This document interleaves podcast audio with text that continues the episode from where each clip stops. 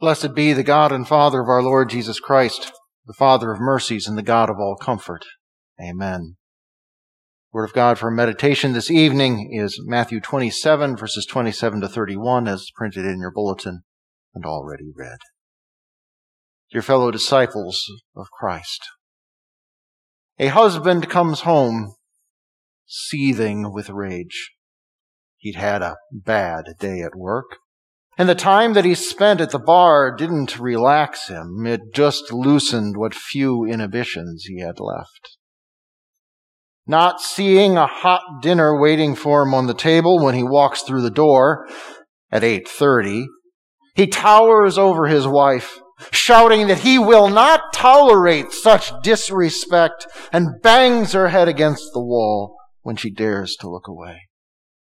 A second strike with the back of his hand, draws blood from her nose and lips. A seven year old boy comes home from school, excited to tell his mother about the good grade he got on the quiz and, and the, the ferret that his classmate brought in for show and tell. But he never gets the chance. His mother meets him at the door and says, What are you smiling about? Look at this mess. Do you think that you can just leave the house looking like a pigsty and come home and like you did nothing wrong? The boy doesn't know what to say. He doesn't see a mess and he didn't do anything different before he left in the morning. But his silence doesn't help. You'd better answer me when I talk to you. I'm your mother. Before he knows it, she's grabbed a yardstick hit him on his back twice and once on his head, which breaks the stick and makes her even madder. He drops his bag and runs out of the house into the woods, the same as he always does when she's like that. The recruit was in good shape and thought he was ready for anything when he joined up, but he was small and scrawny the drill instructor decided to make him a target already on the first day, so nothing he did was ever right. Things reached a head on the last day of the third week when the recruit struggled to finish a 10 mile march with an 80 pound pack on his back, just like all the others. When the DI asked him, What's the matter, Peanut? Are you tired? And the recruit dared to say, Yes, Sergeant, I am. The DI dragged him into a corner of the barracks and beat him to a pulp to teach him a lesson about insubordination. No one else had the energy or the guts to intervene. The dictator no longer really needed to instill terror in his people. They had already lived in fear of him for years, but that didn't stop him. Every few months, there would be new reports, sometimes printed in the official newspaper, sometimes just whispered in the shadows. A supposed dissident and his family here, an entire village there, a, a formally trusted official who that the dictator decided was too well liked, whoever, wherever, for whatever reason. The secret police or the army would be called upon and there would be torture and there would be machine gunning and the occasional hanging. Resistance was pointless, and no one even dared to dream of an end to their national nightmare. Now, what do all of those situations have in common? Besides a certain familiarity and believability from what we've seen of the world, there is savagery violence, cruelty. Every one of those situations should make any decent human being, and certainly any Christian, cringe, perhaps even cry. People acting toward other people with such brutality offends us not just because it is violent. We can tolerate that in other situations like war or boxing or, or football. No, it sickens and revolts us because of the imbalance and injustice of it. The strong abuse the weak who cannot resist. And the innocent suffer for no good reason at all. It's not how those who have power are supposed to treat those under their power. And it's not what the hands of a husband or a mother or the state are for. Which is why our stomachs should turn and our hearts break when we hear, whether it's for the first time or the 400th time, when we hear about what was done to Jesus, beginning late on Maundy, Thursday, and continuing through the morning on Good Friday. It was savage. It was violent. It was cruel. And it was clearly unjust. Tonight we see our Savior abused and tortured by hands of brutality. It's worth recalling that what we read earlier from Matthew was actually the second time that Jesus suffered such savagery. This, while in the custody of the Roman governor, was more vicious and, and, bloody. But, but late the night before, the Jewish leaders had abused Jesus first.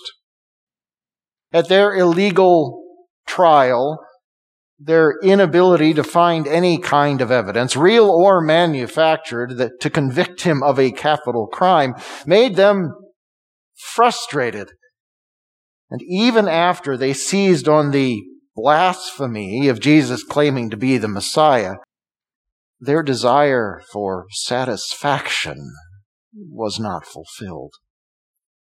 So those leaders of the people who were supposed to be examples of wisdom, righteousness, and justice lashed out at the man bound before them. First, they lashed out with mockery and with slaps and spitting until finally, finally they were ready, their rage vented, ready to send him on to Pontius Pilate, who was the only one who could order an execution. But things didn't go exactly as they had planned. The Roman governor interviewed Jesus and correctly did not find any reason to hold him, let alone have him killed. But Pilate was motivated much more by self-interest than justice. And he did not want to deal with the political fallout of, of going against the angry mob that had gathered outside the palace. The more they screamed, crucify him, the less inclined Pilate was to do the right thing because the last thing that he wanted was a riot, even if it meant that an innocent man suffered. So the governor tried to split the difference. He reasoned that, that perhaps the crowd's bloodlust would be satisfied by something less than a crucifixion, and the Romans had just the thing. And then maybe he wouldn't actually have to kill this Jesus. So Pilate handed the innocent teacher and miracle worker over to his whole company of soldiers. A, a cohort was about 600 men. Handed him over with orders to brutalize him. The first thing they would do was flog Jesus. They used a lead tipped whip called a flagrum, which was designed to break open the skin, cause massive bleeding and internal injury, and thus weaken the person so that he, he, he couldn't resist anything more that might be done to him. Now, Jewish law put a limit on the number of lashes a person could receive, but the Romans had no such restrictions. Ironically, this type of scourging was, was sometimes considered an act of mercy for anyone who was about to be crucified because you were so weakened by it that you would die more quickly. Now, it's worth noting that for the average Roman soldier, a tour of duty in Judea was like being sent to the ends of the earth. There were none of the attractions or temptations of other lands and cities. And the only action was dealing with petty squabbles and resentments from the Jews who clearly didn't want them there. So entertainment would have been hard to find. And having Jesus delivered over to them for torture would be, well, a welcome diversion. So after they stripped his back bare, one pair of soldiers' hands took the flagrum, pulled it back, and let it snap as its teeth tore into Jesus' flesh. We can imagine the other soldiers cheering him on, or perhaps even asking for their own turn with the scourge. How many times did the whip crack? And how many hands held it? We aren't told. But they were careful to still leave him able to stand because their fun was just beginning. Remembering that the Jews' whole case against Jesus revolved to claim that he was their king, the soldiers threw a scarlet robe on him then they twisted thorns together into a crown and pressed it onto his head, and placed a stick into his weakened hands, knelt down and mocked him, saying, Hail, King of the Jews! And then they spat on him and beat him on the head again and again with the royal staff that they had put in his hands. And yet, though they would not have known it, with every brutal act and vicious word, God's word was fulfilled before them. In Isaiah 50, the Messiah spoke of his future suffering and said, I submitted my back to those who beat me, and my cheeks to those who pulled out my beard. I did not hide my face from disgrace and from spit. And in Isaiah 53, we get even more description and explanation. He was oppressed and he was afflicted, yet he did not open his mouth. Like a lamb he was led to the slaughter, and like a sheep that is silent in front of its shearers, he did not open his mouth. Why why would Jesus submit to this? He was the Son of God and the one to sent to save the, the very sinners who were brutalizing him. Isaiah tells us the amazing truth. It was the Lord's will to crush him and to allow him to suffer. So Jesus was not suffering this because he had no choice. The imbalance of power was actually in his favor. The Almighty Son of God and Lord of Lords was experiencing this brutality because he chose to endure it in our place as our substitute. If, if Jesus had not endured this shame, if he had avoided the indignity, if he had retreated from the cross or, or refused to drink even a drop of the cup of suffering prepared for him, well, then there would be no forgiveness, no hope, and no peace for sinners. God's wrath would remain unquenched and would be aimed at you and me. And we know what that looks like. Eternal torment in hell. A much worse punishment than any Roman scourging. But when Matthew or the other gospel writers describe for us how Christ was brutalized, their goal the Holy Spirit's goal is not to get us angry at his enemies or to take action against them. We should feel it deeply. But when you hear and read these accounts, consider that as much as Jesus endured, that is how much you are forgiven. He suffered everything so that you might have everything. Pardon, peace, life, hope, heaven, comfort, care, guidance, love, and also freedom. Freedom from the worst kind of brutality. Mistreatment at the hands of Satan and slavery in bondage to sin. We, we, may not suffer physical violence from these enemies, but they seek to overpower us and treat us cruelly.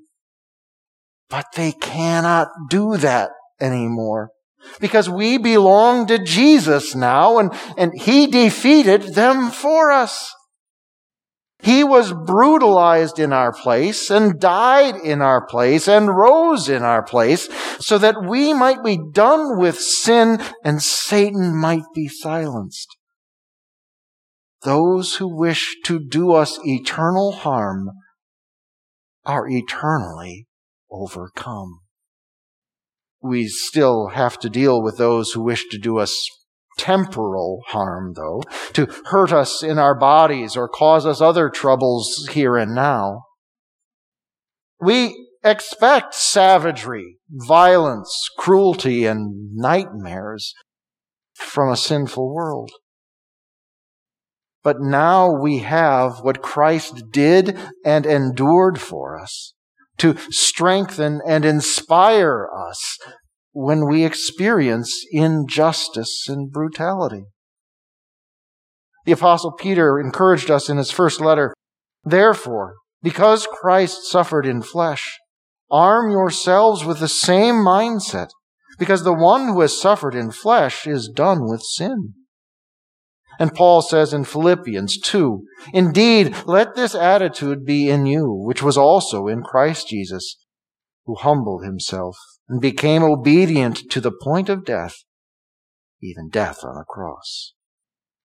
Taking on Jesus' attitude enables us to turn the other cheek, enables us to pray for our enemies and persecutors, enables us to do unto others as we would have them do unto us because Jesus made peace with us through the brutality he endured at the hands of sinful men, we are able to live at peace with the people around us, even if they don't want to live at peace with us. But whether others raise their hands to us with brutality or friendship, we know that the all powerful Jesus is on our side and at our side. We know that justice has been done. And we know that eternal life and perfect peace and bliss awaits us at the resurrection. Christ won us victory over every enemy, and it is ours forever. Amen. May the God of peace himself sanctify you completely. And may your whole spirit, both soul and body, be kept blameless at the coming of our Lord Jesus Christ. The one who calls you is faithful, and he will do it. Amen.